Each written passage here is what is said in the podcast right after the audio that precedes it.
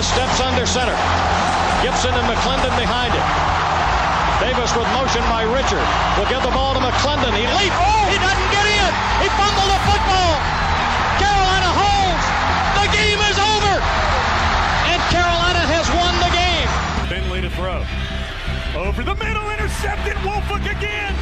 Wolford the other way at the 30, the 40. Wolford to midfield. Miles Wolford with the pick. The heels on the doorstep of an enormous victory. Left side of the line. Hood standing to Williams' right. Williams gonna throw. One on one. Davis has it. Touchdown. Carolina wins.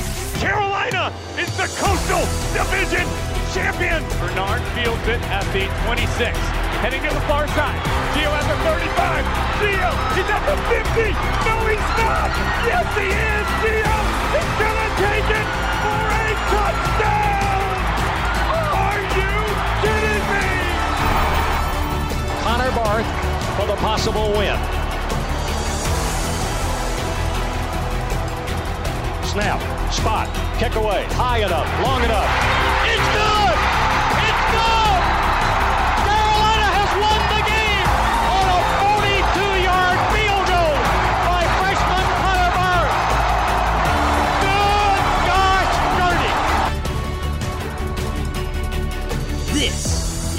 Heel Tough Blog Podcast. Hey guys, and welcome to another edition of the Heel Tough Blog Podcast. And it is time for spring camp. We have hit one of uh, a few uh, landmarks on the way to the 2021 season. Spring camp gets underway coming up on the 23rd of March, this Tuesday. Carolina kicks off uh, their first spring camp since, of course, 2019, because last year uh, spring camp was canceled. Some really big storylines that we're going to have to talk about, and uh, some position battles that we're also going to talk a little bit about as we go throughout uh, this edition of the podcast. We welcome in my co host for these types of podcasts, all the on the field stuff, the guy that uh, helps us out through all that. It is Josh Marlowe. And, buddy, uh, how's it going? I know this is a tough day coming off of uh, the tournament loss for Carolina on the day of recording uh, the previous night. Um, but uh, I, I think that this is at least something that's going to help pick up the spirits a little bit that you get to talk about a football team that's coming in with some really lofty expectations this season. Yeah, you know, the spirits are kind of low. Um, I am depressed. I spent my night arguing with Tar Heel fans in Facebook. But you're right. That's um, a bad habit that we've got to cut out. That's not not smart. yeah, Not smart. Um, but you're right. Um, as disappointing as the basketball season ended, we get to turn our attention to football for a little bit with spring camp coming, starting up, and uh, we've said it all pretty much since the season ended last year. This is the most excited we're going to be for a season probably since that 2010 season before everything with the NCAA happened. And I think it'll be even more so this year because you've got Sam Howell at quarterback, um, and I think I, I think there's a lot of expectations for this team. And the good news is is that even though they've got a lot returning on the defense, there's still a lot we got to figure out about this offense. So it makes it for a very intriguing and interesting offseason. Watch why spring camp to be able to have it this year is so important for this team. So as I mentioned, spring camp begins on Tuesday, March 23rd. It will conclude uh, with the spring game on April 24th. That'll be at 3 p.m. Of course, inside Kenan Stadium. There will there are expected to be fans there as of right now.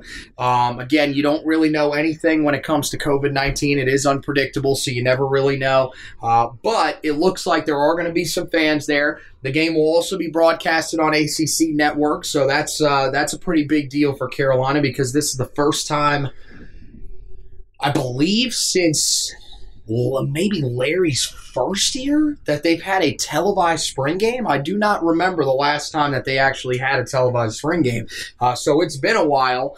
Um, but there are some storylines, as you mentioned, going in. We're going to try to kind of a- a- avoid the national storylines here because, I mean, those are obvious. Like, of course, people are going to be keeping an eye on this team nationally. Sam Howell for Heisman. Sam, Sam Howell for Carolina's Heisman, a dark horse to make the college football playoff. There you go.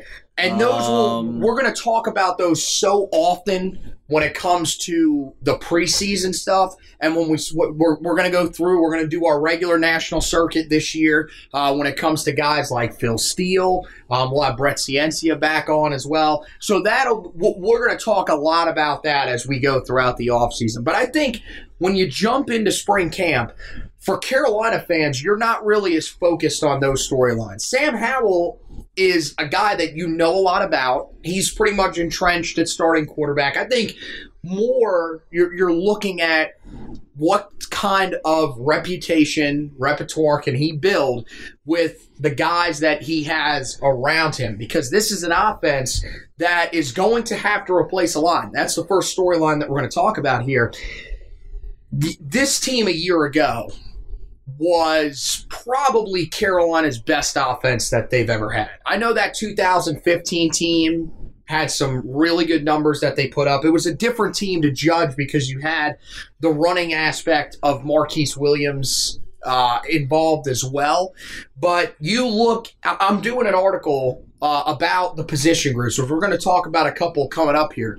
But you, in, in the backfield, you're losing Javonte Williams and Michael Carter who combined for 2,957 yards of total offense and 33 total touchdowns. In terms of the actual production that you're losing from those guys, when it comes to the total yards of offense, they combined for 45.3% of your total offense a year ago. And in terms of rushing, they provided you with 83.5% of your production. Now, part of that is mainly because of the fact that neither one of them played in the bowl game. If they would have played in the bowl game, that number would probably be even higher. Um, these guys were being compared to Reggie Bush and LenDale White at one point with what they were doing, the type of season that they were putting together, and they left their mark in that final game of the season with huge performances, both running for over 200 yards on the ground in the game against Miami. And you also have to replace Dyami Brown, Dazz Newsome at wide receiver, Dyami back to back years over a thousand yards receiving. Um, pretty much became Sam Howell's go to threat as his career progressed, especially later on into last year. Dazz Newsome was kind of that that spark plug, the guy that it, you know at, at, times when you needed him to step up, he would. Had a slow start to last year, but then really rounded into form and finished out and it, with an extremely strong performance in the bowl game as well uh, against uh, A and M. Or no, not no, wasn't great in that game, but there were a couple games before that um, that he had some really great performances in, uh, mainly as the season got late. So when you look at this group that's around Sam Howell, uh, I think that there's still reason to be optimistic, but I think that Carolina fans do have to at least acknowledge the fact that losing that production is not going to be easy to just replace in the snap of a finger. Yeah, no. Last year, um, this was a run first football team. That was when Carolina was at its best, when they could hand the ball off to either Javonte Williams or Michael Carter. I think early on in the season, this will be a team that leans on the arm of Sam Howell because you've got so much youth in the backfield. And you're bringing in the transfer and Ty Chandler from Tennessee. Mm-hmm. I really loved that move. But you saw those guys in the bowl game against A&M. Now, granted, A&M was a top five defense nationally. They were able to stop Carolina's running game. But I think that's why we're so focused on the growth of what this defense is going to do because it feels like it's reversed where last year the defense was playing catch up to the offense. There's a very good chance this year that you your offense could be playing catch up to the defense while these guys that you're because you're ingraining so many different guys on the perimeter um, and in that backfield. And if Carolina can't run the football, I'm not saying they got to run the ball like they did last year. What they did last year in the running game was historic in so many right, different ways. Right, right. I'm not asking to have two 1,000 yard backs, but if they can't run the football consistently, I don't see this group of wide receivers being able to beat defenses like they've been able to the first two years with Sam Howell, and your offense maybe not be as efficient. But with that in mind, Phil Longo has proven to be a really good coordinator from the 20 to the 20. It's worrying about what he does in the red zone where you have your problems. And he's gifted with a lot of talent. There's no shortage of talent on the opposite side of the football for the Tar Heels. Right. So Right. as long as those guys, and hopefully we have a full, as close to normal offseason as you can get, they get as many reps, they get some Yep. spring game action, you got a normal fall camp. You're confident with this coaching staff, they can coach the talent up. That way, when they go to the Virginia Tech start the season, they'll be ready to go. Well, and at wide receiver, I think the big thing to note there, and the reason why I'm not as concerned as it seems like you, you are at the moment, um, which I still don't think is overly concerned, saying that this is going to be a terrible unit or they're not going to be able to find guys. I think that the fact that you had some guys that got experience as the year went along. Khafre Brown was the was the guy that really you know started early in the season, seeing some reps. Then you got Emery Simmons in there as the year went along as well. Those two guys on the outside will probably be the guys you're going to look at. Uh, you got, of course, Antoine Green, who's still there. He's had some experience in his career. The main thing for him is can he stay healthy? Uh, and then you've got some wild cards. You've got guys like Justin Olson, who we saw play a little bit as the season went along, played you know some significant reps in the bowl game. You've got some freshmen that are coming in as well that I really like. I think J.J. Jones is a guy that looks similar to what Dyami Brown was as a recruit. So there are some guys that are coming in, like you said. There's not a lack of talent. It's more of the concern, the natural concern that you have when you lose guys that played as much as Dyami Brown and Dazz Newsome did. Khafre Brown, Emery Simmons, those guys got some reps as the season went along, mainly after Beau Corrales went down. But they didn't get as many reps as you'll probably see this year. I do think that's one of the things, and I don't know, maybe you agree with me, maybe you don't. I think that you will see a lot more rotate. You're going to see a lot of different guys that will get opportunities early on. I think Khafre uh, and, and Emery Simmons, uh, as well as Josh Downs in the slot, who I think we'll talk about a little bit more in a minute those will be your main guys. But I do think there will be a little bit more rotation than we've seen in the past, where in the past they've leaned on Dyami, Dazz, and Beau very heavily. I think if that's best case, I, th- I think as a Tar Heel fan, you want that. I think you want to have five or six guys you know can be productive in your passing game. Mhm. It was a, it was nice having Dyami Brown and Dazz do some guys that you know could produce, but it's also easier to game plan to take away those guys a little bit more. If you got five or six guys that you can interchange at any possession or whatever, it makes it tougher on the defense to slow you down. Um, and I, and so I, in that aspect, I, I I only agree with you. I think Carolina needs that. They need well, you they need last year. You they need production taking- depth. right, you weren't taking Dyami Brown off the field Right. last year. He was just too good of a receiver, so you weren't going to take him off just so you'd have the depth. Um, but yeah, I mean, I, I think you're right, and I think there there are guys that are capable of doing that because as I mentioned, you know, we talked. I, I- I mentioned Khafre Brown, Emery Simmons. More than likely, one of those guys is not going to start because Yeah. you're getting a veteran back, and I think this is one of the reasons why I think Carolina is still in really good shape because you've got some inexperience, some talented guys, but you've also you've got a leader in that in that wide receiver group in Beau Corrales coming back. I think that's huge. You're getting a guy back that is a big red zone threat. You took a step forward last year as a team in the red zone. Now, mainly that was because of how successful your running game was. But getting Beau Corrales back gives you that red zone threat back, gives you a you usually reliable third down receiver as well that Sam Howell can go to, but mainly it gives you someone that Howell already has a pretty significant relationship with. He's you know played in big games with Beau Corrales out there, um, so so I think that's a, reason to be confident there. I know me and you both very high on Josh Downs, especially after what we saw from him in the Orange Bowl. He was a team that, or he was a guy that was raved uh, on by the team last offseason um, prior to the cancellation of spring camp. Pretty much, they thought with him as an early enrollee, he was going to come in and potentially challenge Dazz Newsome for reps. Now, losing spring ball, I think, really hurt his Yeah. chances to do that. But that should tell you what type of talent this young man is and what they think he can be uh, going forward. Let's go a little bit more into that backfield, though, because we've been talking about the wide receivers. You mentioned Ty Chandler comes in, veteran guy, ran for oh, or uh, or no, two thousand total yards of offense uh, in his time at Tennessee. Um, a guy that I mean, look, you know, Tennessee, was just th- this is how they've been the last few years. It seems like they're indecisive. You know, you'll have guys that uh, end up coming in having really successful, uh, you know, starts to their career, exactly like he did, taking reps away uh, from a guy that we liked from watching, you know, from a distance of Tennessee in Josh Kelly, the running back who was there before him, but then ends up getting his reps taken away by a true freshman that they ultimately, the staff says they like a little bit better, basically, in Eric Gray uh, basically leading to him departing. Uh, and now he is going to be a part of Carolina's backfield. So I like the experience aspect there. I think uh, if, when you watch him on, on film, I think he's mo- more relatable to uh, what you, what you saw this year from Michael Carter. Don't know if he's quite at the level of Michael Carter in terms of his back vision um, and his ability to put the foot in the ground, make cuts. Um, but I definitely think that he's going to bring you something uh, that you're going to need in your backfield, which is experience with a young group back there. I think the main thing when you talk about this young group is who do you think is going to be the one that's going to emerge from this young group? Because we saw DJ Jones um, for a little bit, saw him in the game against Western Carolina, ends up getting banged up, unfortunately, uh, leading to him not being able to play for Carolina in.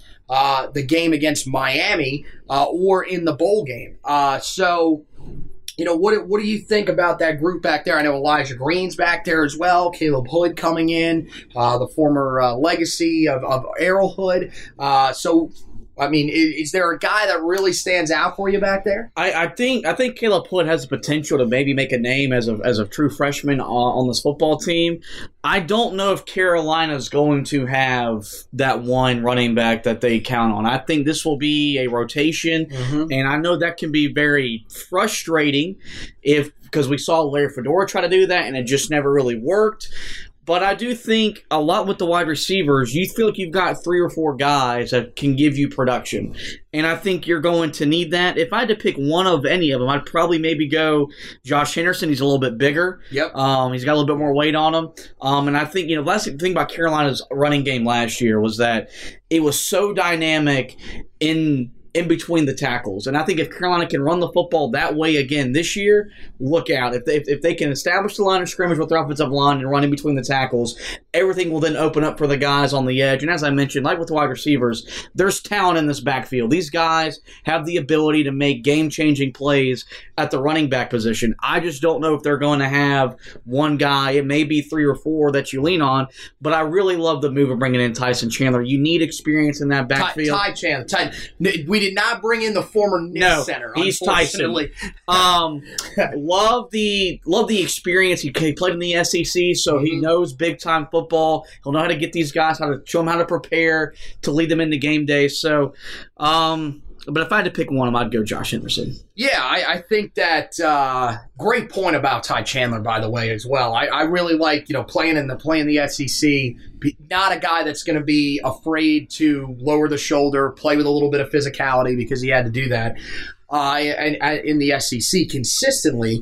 Um, you know, I I would say DJ Jones. I think it's really telling that in that Western Carolina game, and again, it's against an FCS opponent, so take as much as you can away from it. The fact, uh, not even the performance, the fact that he was the first guy they went to, yeah, I think is is is somewhat telling about who the staff had you know where on the depth chart. Now again, they you know they they weren't going to officially release that. The depth chart that we always saw, of course, had Michael Carter and Javonte Williams on it. But uh, I do think that DJ Jones is probably that guy that you look at. Um, I like Caleb uh, Caleb Hood as well. I think you know part of the reason why you have to be somewhat hesitant with them is because he's a guy that played quarterback at the high school level, so he is making a little bit of a transition to running back, but he gets in early. He's going to be able to work with the staff.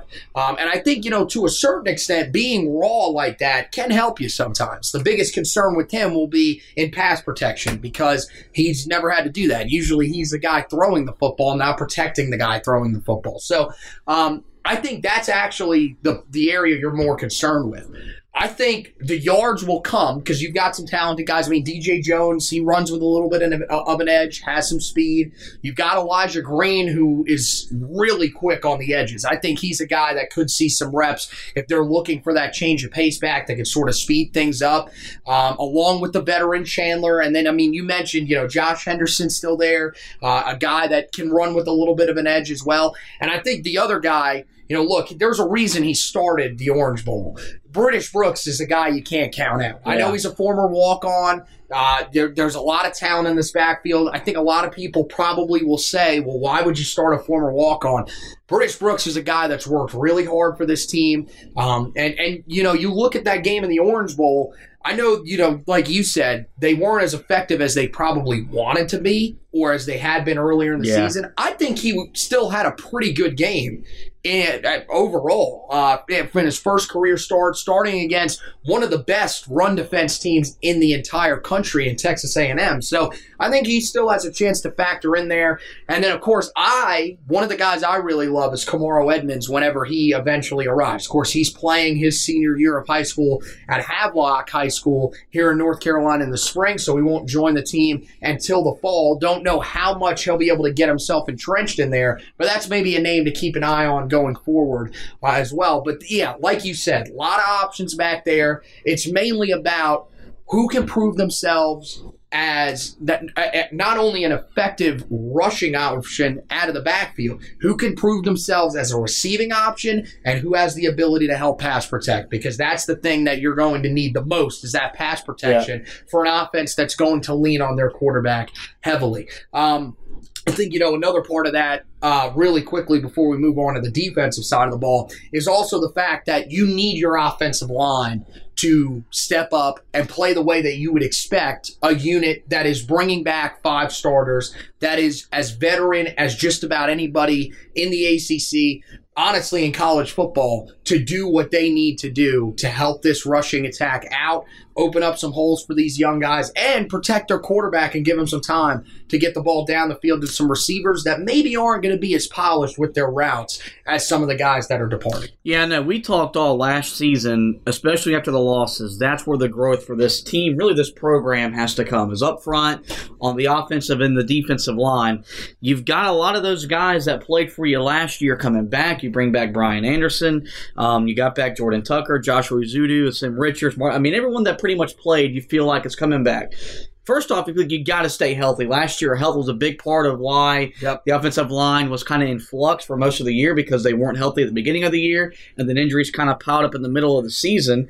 Uh, but with that, you were able to build some depth, and you feel like you've got maybe six, seven, maybe you know eight guys that you can count on. Remember, Mack Brown last year wanted ten, and we started that game against Syracuse, I think, with six guys that he felt comfortable with, um, with Joshua Ezeudu out of the lineup. With, was that he could count right. on to produce. Right. Um, brought in some offensive line talent uh, in your recruiting class.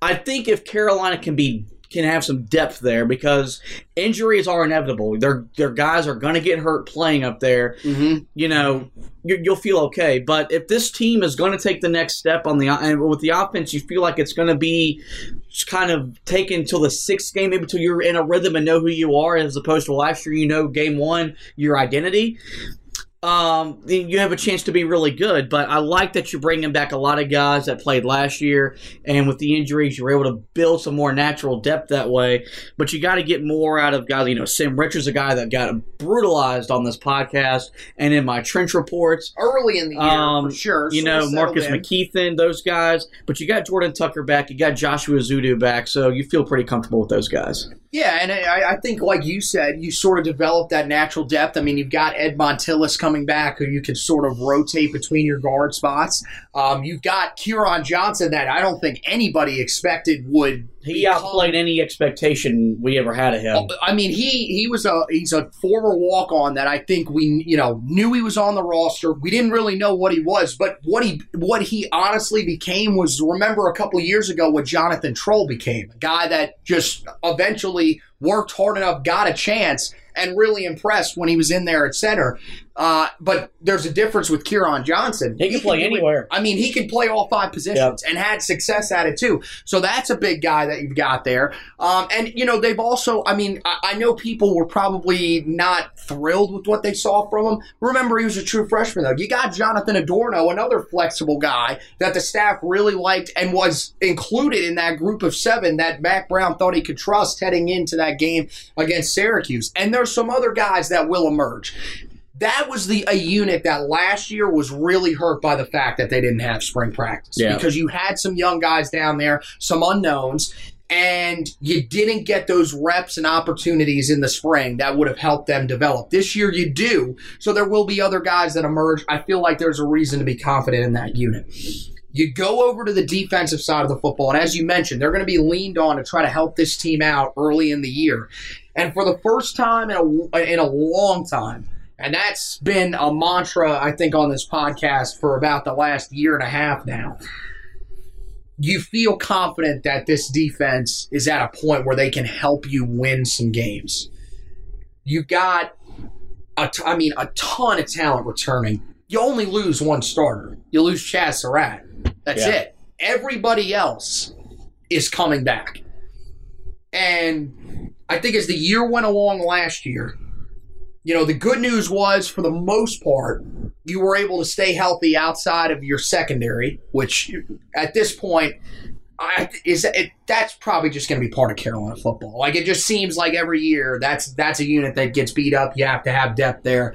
Guys will eventually have to rotate in, but I think this the the big question now is is this defense ready to take the next step? It's going to be hard to see that in spring practice from a fan's perspective because we're not there. I think that's going to be one of the things that you've got to monitor when it comes to what Mack Brown is saying in his press conferences and even what some of the players are saying in their press conferences to tell you if this looks like a defense that's ready to take that next step. Yeah. Um, you know, when we first got into Carolina football, that was a defensive minded football team. You had a lot of talent on the defensive side of the ball, and you were leaning on them to win you games. And then Larry Fedora came in, and we didn't play defense for what felt like a decade. We're back to feeling like we can play defense at a high level. You mentioned you only lose the one starter in Chazz Surratt. He didn't play the Orange Bowl game, meaning that everyone that started the Orange Bowl is back in the saddle for your, your team coming into this year. Mm-hmm. And if you go back to that Orange Bowl performance, I know the number said they gave up 41 points and north of 400 yards. That defense did everything in its power to give you a chance to win that ball game. And Carolina actually took the lead in the fourth quarter. So that was a very encouraging sign. Was that in that setting on the national stage, they made plays that they had to that they had to make to give you a chance to beat up uh, a, a top tier team from the SEC. And so I think you can build off of that performance. It starts with Carolina's ability up front to get really they got to get they got to find a way to get to the quarterback. That's been a really big problem with the defensive line is being able to get to the even though last year they registered a lot uh, they registered a lot of sacks, but you were having to send pressure and pretty much last year we were leaving our guys on an island. The good thing is is that you've got in my opinion the best corner can, uh, tandem in the ACC and by the time we get to the end of the season that'll be a top 3 top 5 college or corner tandem in the country in Storm Duck and Tony Grimes. And I think, you know, as you mentioned, Carolina injuries in the second, that's going to be a part of it. If those if those two dudes stay healthy, this this defense is going to be tough to beat Well, because you can't throw on both. You can't throw on those guys. So if you can get to the quarterback and you shore up your run defense, which has gotten better under Jay Bateman, you feel a lot more confident. I think this year we're going to learn a lot about Jay Bateman as a coordinator because it's year three now. These dudes are more ingra- you know, ingrained in what you want to do, how you want to play. So if he can go out there and really get the job done, it really speaks volumes of his hire and, and what he, he means to this football team. Yeah, and I think last year, it's, I mean, you know, I uh, I asked I asked Lee Pace the question of why we didn't see as much rotation early in the season as we saw late in the season, and he gave the answer that I think most of us would expect. They didn't know a lot about those guys. Yeah. I, I think we now they know about these guys. Now the freshmen that are coming in in we've addressed on both podcasts, the football podcast and our basketball podcast, that the off season that it matters. And I think Right, we as fans right. have always said that it doesn't really matter. I think we saw with with the Heels last year on the football side of things, and then we saw with them on the basketball side of things. Them not having those normal off seasons, those camps, those bonding experience where you go Right. do stuff as a team, it matters. And it, it looks like and I mean yeah, look people think it's an excuse and it's not. Right. It's it's, you it's a know, look, thing. we don't know what, where we're at with COVID. We feel like we're getting in the right direction with the vaccine out. It feels like they're these guys are going to have as normal an off season as they can have in a pandemic. Yeah. So- yeah, oh yeah. and like, so I- you won't go like you talked about some of the bonding experiences, some of those things where you you, you go out and uh, you know maybe maybe go you know go to restaurants stuff like that. Some of that still won't happen. I think you know like even when we get back into this next bowl season, I doubt that if you get like if, if you play in the Duke's Mayo Bowl, you probably won't be able to still do like the thing where you go to Charlotte Motor Speedway and, and get in, inside the car and you could drive around the track. Some of that stuff may still not be there, but I, I you're you're right. I think there is going to be some normalcy starting with with spring camp. Yeah. So I, I think that's definitely uh, going to help. And yeah, th- last year that was you know like I was saying with with Lee Pace, that was what the biggest issue was for this team in terms of not being able to get these guys in, guys that we knew had the talent and fit the system a little bit better than some of the incumbents that were coming back. Now you're going to have a normal offseason to help those guys from a year ago that came in and weren't able to learn the defense probably as well as you would have liked before they stepped on the field. And the true freshmen coming in this year. So I think you're right.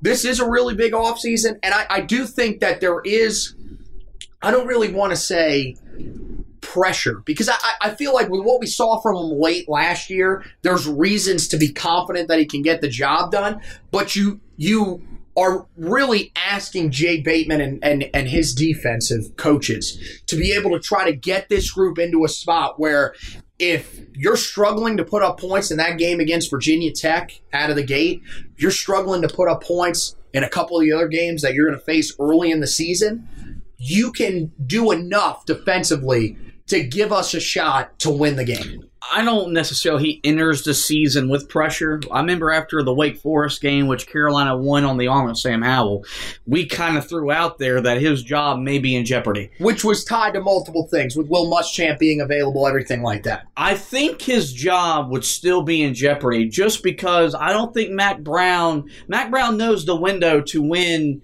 with this with with the program with the guys that are in there right now. It's only getting shorter in terms of his staying as the head coach of the Tar Heels. So if you give up 41 to Virginia again and you give up 53 to Wake Forest again, I don't see a midseason change would happen, but I do think if we go through those same issues again where this defense doesn't take the step in the right direction, there would be a change there because Mack Brown's not here to mess around. I don't see that happening though because Right. You've right. got- I agree with I you've agree got an abundance of talent and you you've got you've got depth there that you haven't had while this staff's been there and sure. really since Butch Davis was here. The amount of talent that you can bring off the bench and still the biggest issue last year was they thought if they brought freshmen in there would be a drop off in production and it proved to be actually reversible where Well, early you got more season- production from those younger guys Right. Early in the season, it probably would have been right because you would have had some guys that, to be honest, if you would have thrown some of those freshmen out there against Syracuse, some of them would have had no idea what they were It's like I always say, man. If it has game, it travels. It can travel from the bench to the field. I mean, I just you got to know the system that you're in. Mainly, some of the guys up front on the defensive line may have been pushed around a little bit and would have set a bad precedent. That that wa- probably the best way to look at it. But you're right. As the season went along, um, I think you know in the secondary you saw some depth start to develop there. Um, now there's an interesting thing that we're going to have to talk about when we talk about the position battles here in just a couple of seconds back there. Um, but mainly at corner. I mean, you're talking. You you were talking about you know the combination of Tony Grimes and Storm Duck on the outside.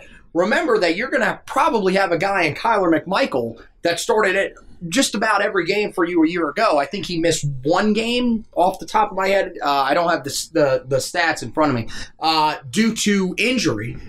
Um, he's coming back as well. That's going to be your number three corner for some for for a lot of teams. He's their number one. football, He could be their number one. Yeah, he's. I mean, that's the type of depth that you've developed there. Um, you know, at linebacker, you're now starting to see some depth build there for the first time in who knows how long. Remember, under Larry Fedora, if you had to take Jeff Schoettmer out of the game, you were in trouble.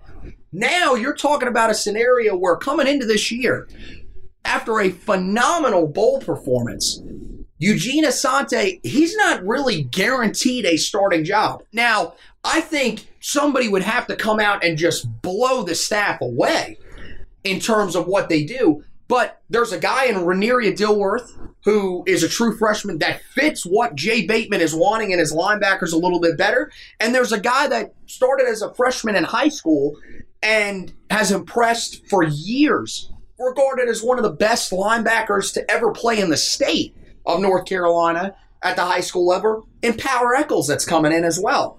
So, I mean, that's the thing is there's so much depth there. And then on the defensive line, like you talked about, you've got, you know, and I think that was the more frustrating thing was maybe you should have worked these guys in a little bit earlier to try to help save some of those guys, you know, the guys that started for you as the season went along.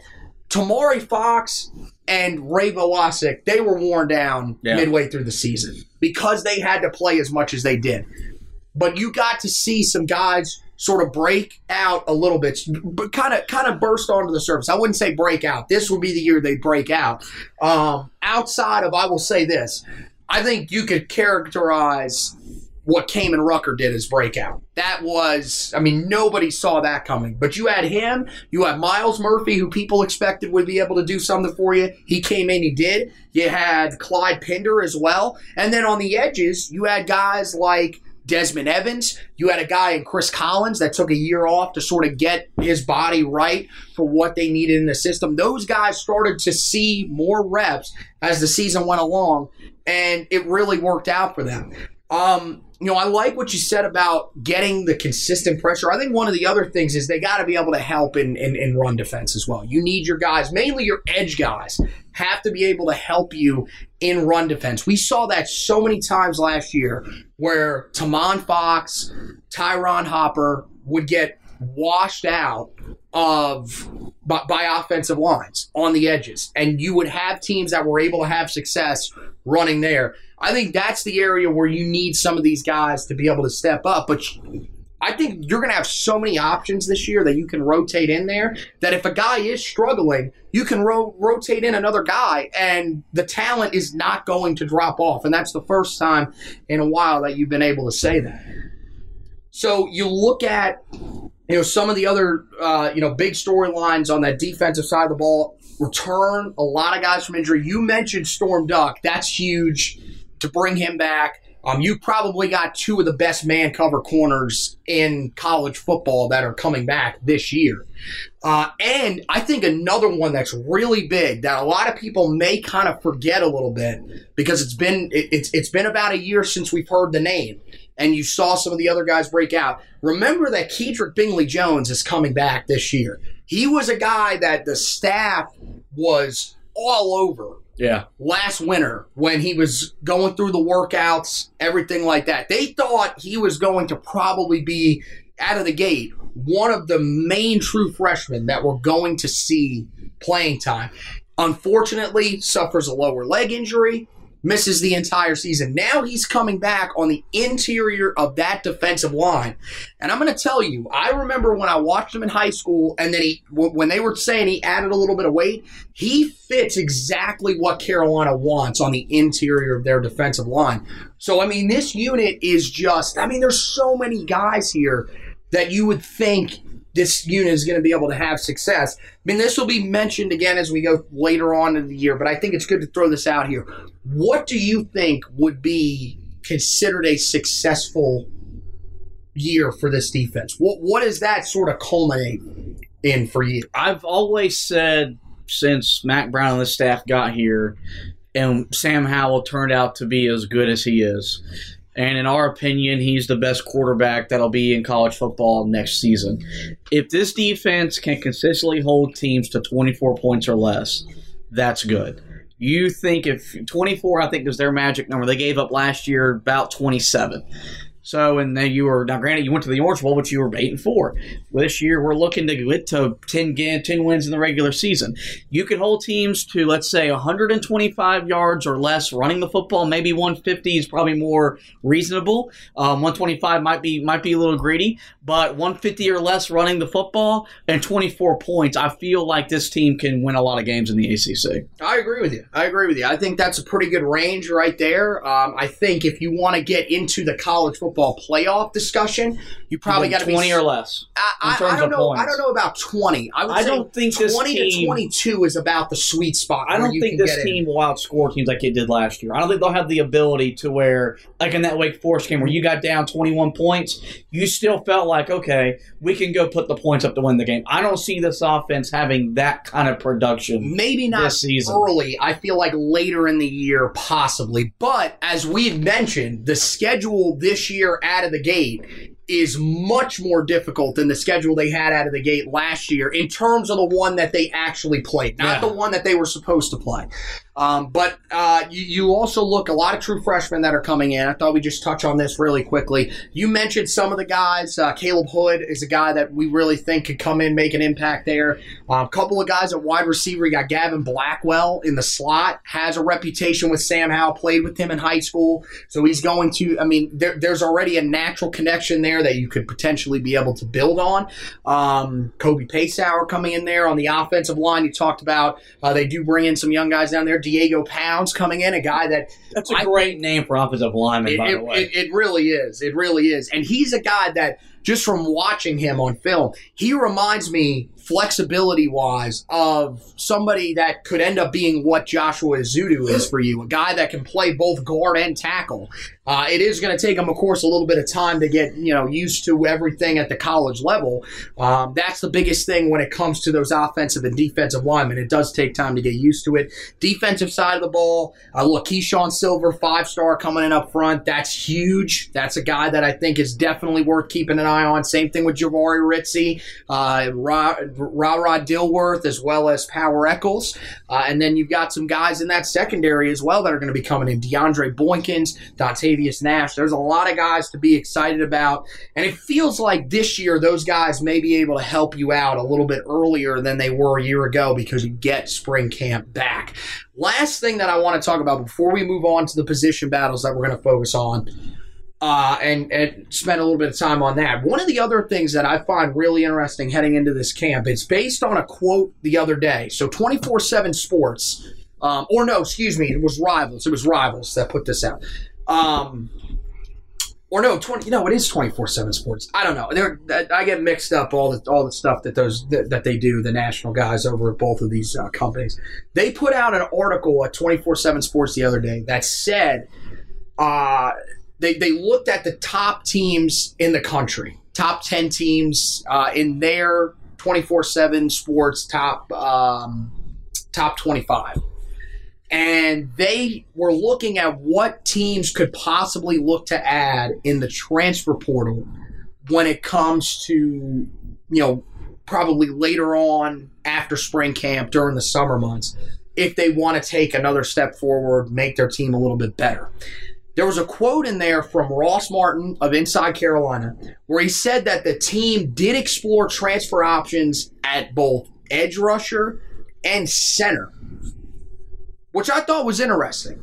I think the edge rusher we kind of expected. That was one that was rumored coming into the year. With the fact that you had Tomon Fox, Tyrone Hopper coming back, you, you you wondered if maybe they backed off a little bit on that, not knowing originally if those guys were going to be back. That one makes sense.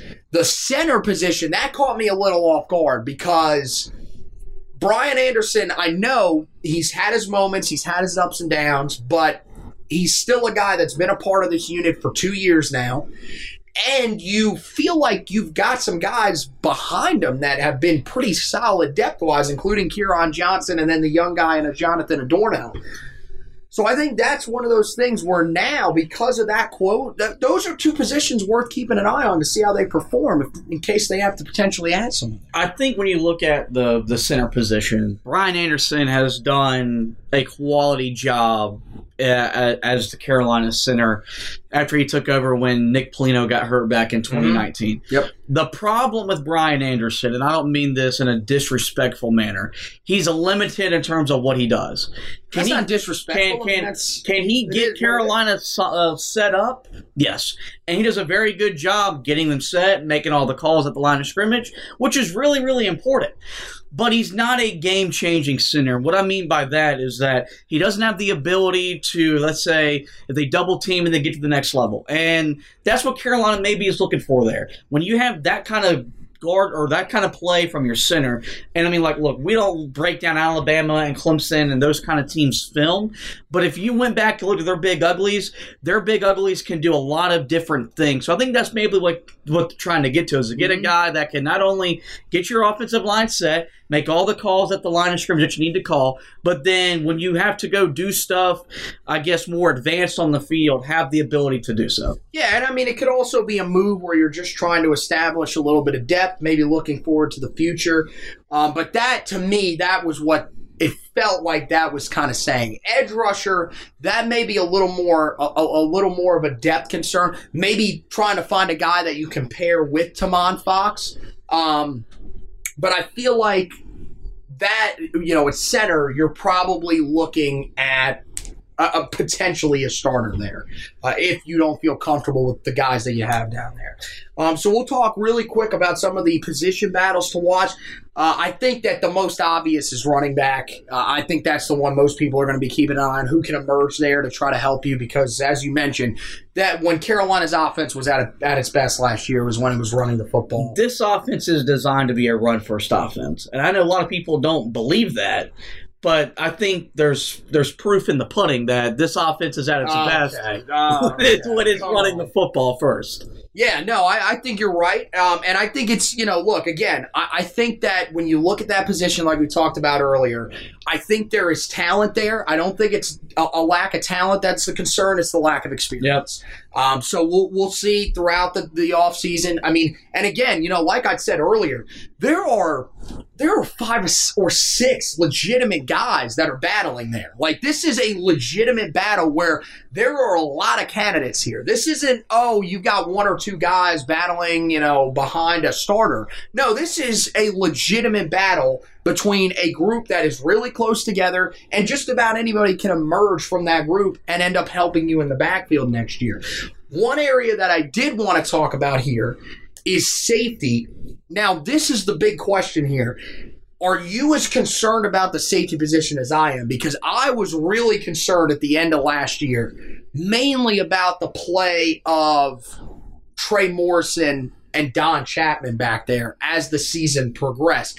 Don Chapman was the one that scared me the most because he sort of disappeared as the year went along. Was a guy that early in the season helped a lot in run defense, wasn't great in coverage, but was better than he was at the end of the season. Towards the end of the year, he was being picked on in coverage and he was not helping you at all in run defense. So are you concerned like I am about that safety position? And do you think it could be a battle as we go here into spring? Yeah, I think so because I think Carolina needs to have the ability to have someone in the second at the safety spot to make game changing plays, and I think you see it a lot at the NFL level where the best defenses have a safety that can change the game with their ability to either make plays in the box or make plays in the passing game, and you see the same thing at the college level where those teams that have game changing play players at the safety spot, those defenses are more championship caliber defenses, mm-hmm. and John mm-hmm. Don Chapman appeared to be a guy that regressed from his freshman year to his sophomore year. It was coming from a guy that, as a freshman, I raved about him after he started Yep. against uh, Georgia Tech,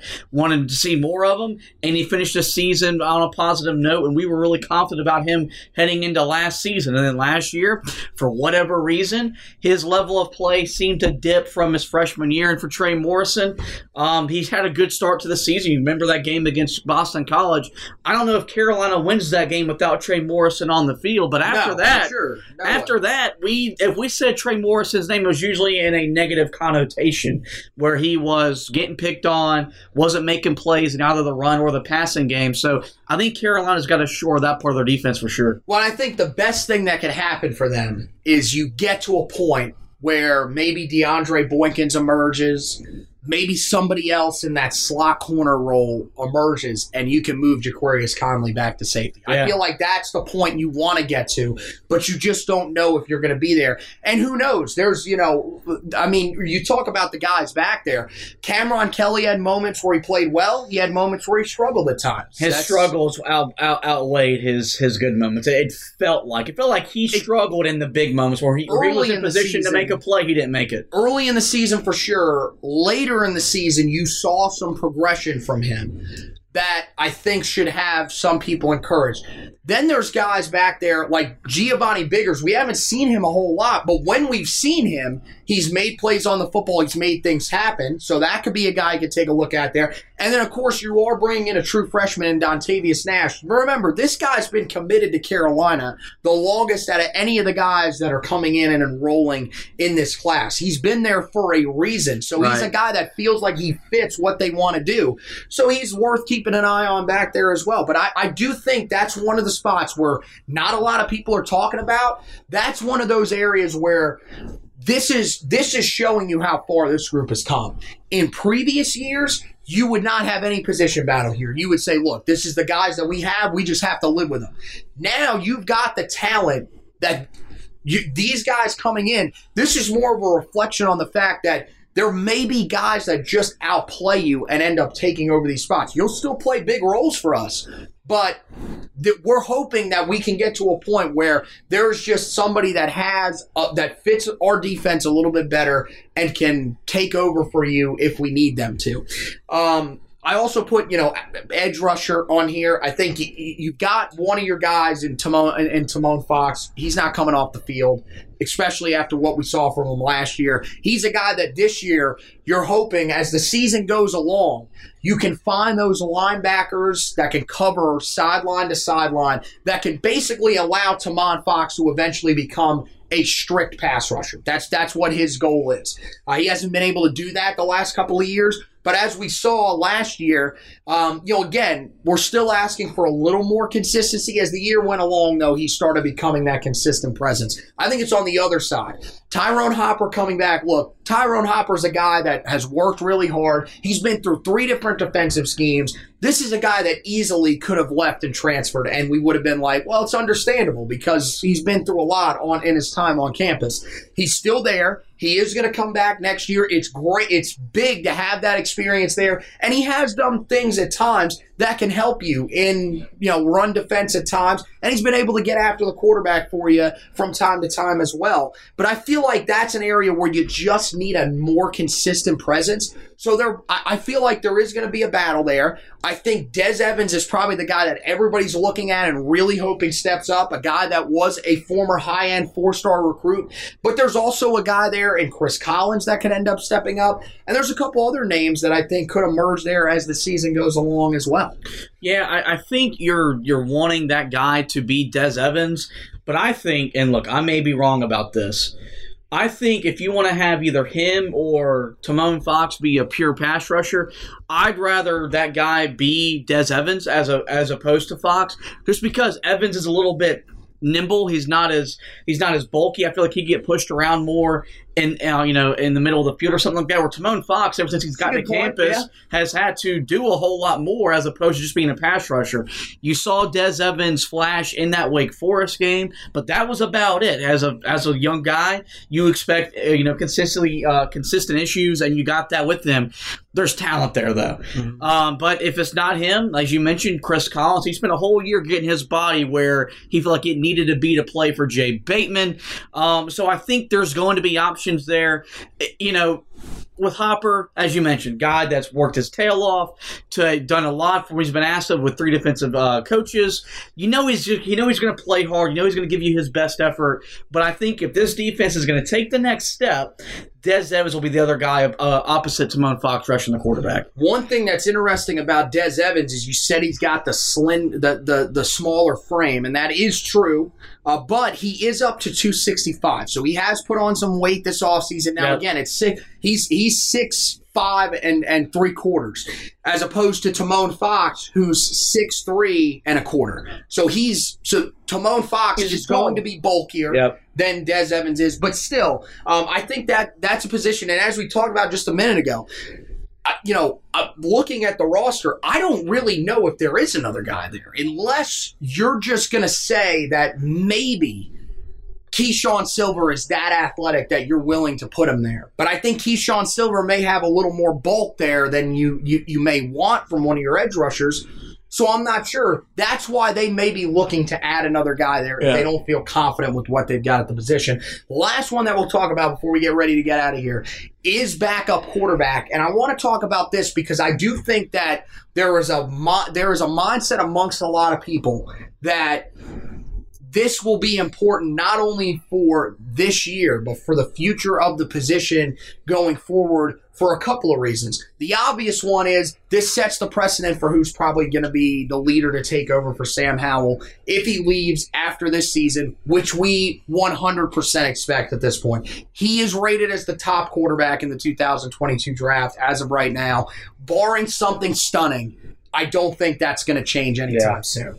So you're going to have Drake Maye, the true freshman that everybody is extremely excited about, going up against the guy that comes in as the backup quarterback from a year ago, won that won that job over Jace Ruder just before the season started in Jacoby Criswell. I know Criswell did not look great in the limited reps that we saw from him, but I'm a guy. I'm not gonna crucify him with what we saw in those games. I mean, you're playing against Western Carolina.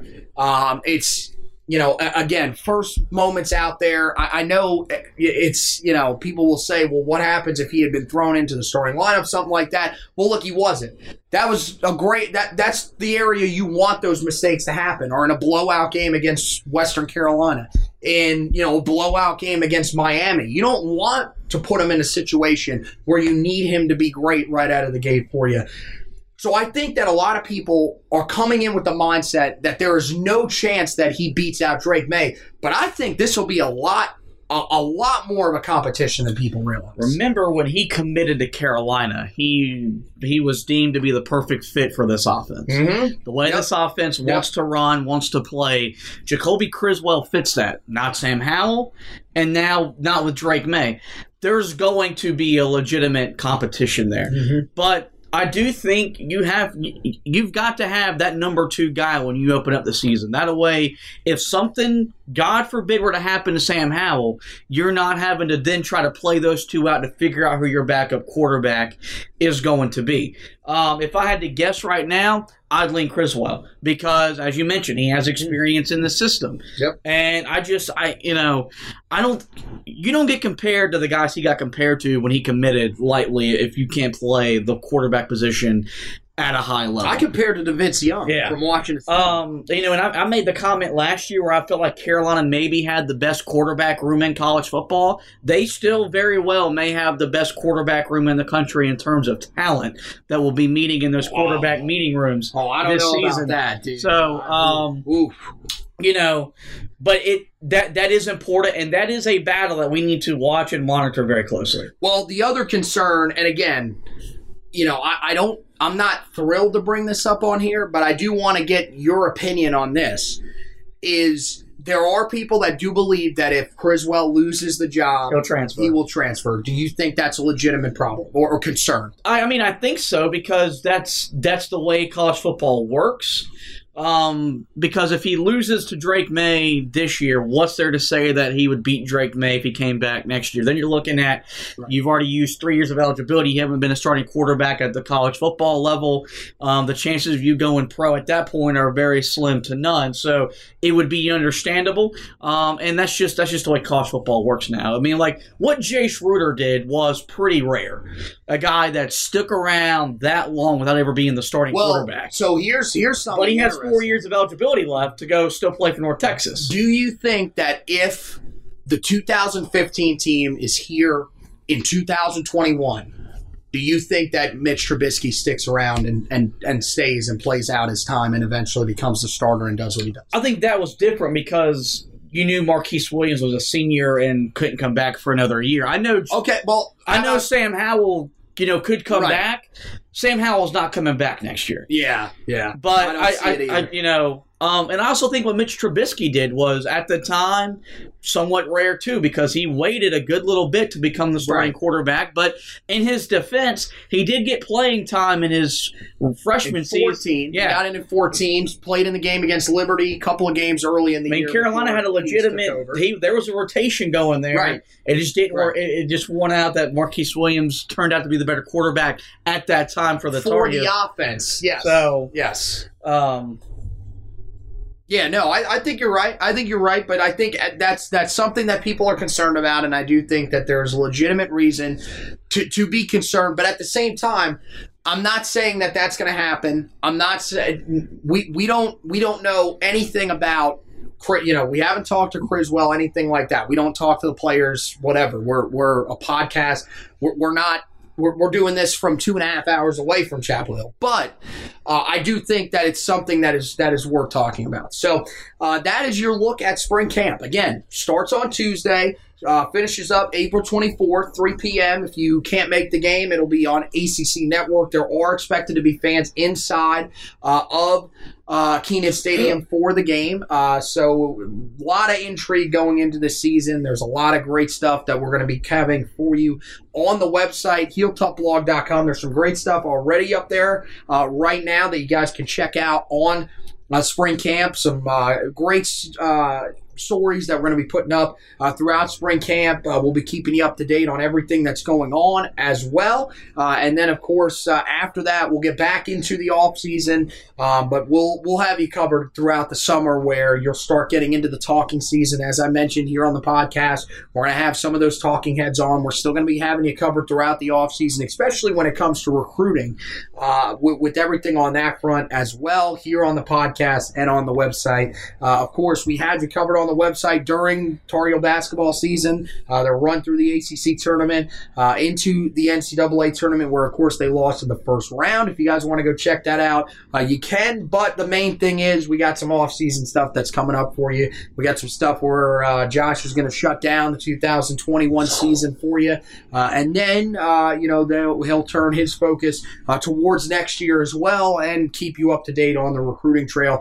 Baseball, uh, Carolina's baseball team under new head coach Scott Forbes, off to a solid start to the year. It's still kind of a, a little tricky to get a read on exactly what type of team they are because they've had some really big wins. Uh, they ended up winning two out of three from a ranked Virginia team. They swept a team in Clemson that a lot of people thought could be pretty good, but they got swept in two midweek games by a Liberty team that was uh, just slightly over 500. So it's hard to figure out exactly where this team is, but we're going to have you covered with week to week updates on Carolina baseball. We do our weekly recaps uh, where we recap the games for you, and we also give you the weekend takeaways for Tar Heel baseball. So make sure that you're keeping an eye on that. HeelToughBlog.com. When it comes to the podcasting side of things, there's two ways that you can uh, get your podcast fix. Uh, here, of course, you can listen to it audio style uh, wh- wherever you listen to uh, your podcast, whether it's on Spreaker, iTunes, uh, Google Podcasts, uh, Spotify, any of those. You can find the Heel Tough Blog podcast. Make sure you rate, review, and subscribe for us. That really helps us out. The rating and reviewing uh, sort of helps us move up some of those uh, those rankings when it comes to people being able to find the Heel Tough Blog podcast that haven't before. It also, of course, helps us because you're giving us a little bit of constructive criticism and we greatly appreciate that. And then the subscribing is for you so that you don't miss an edition of the podcast. Again, we're going to have a lot of those national talking heads on. We're going to try to get some former Tar Heels on once again, like we did last offseason. It'll be a, a little probably less often this offseason because uh, it, it's a little different. Last offseason, you got to remember that we were in the midst of the COVID 19 pandemic, a lot of sitting around at home, everything like that. So that was the reason we were able to get a lot of people on. This year might be a little bit different,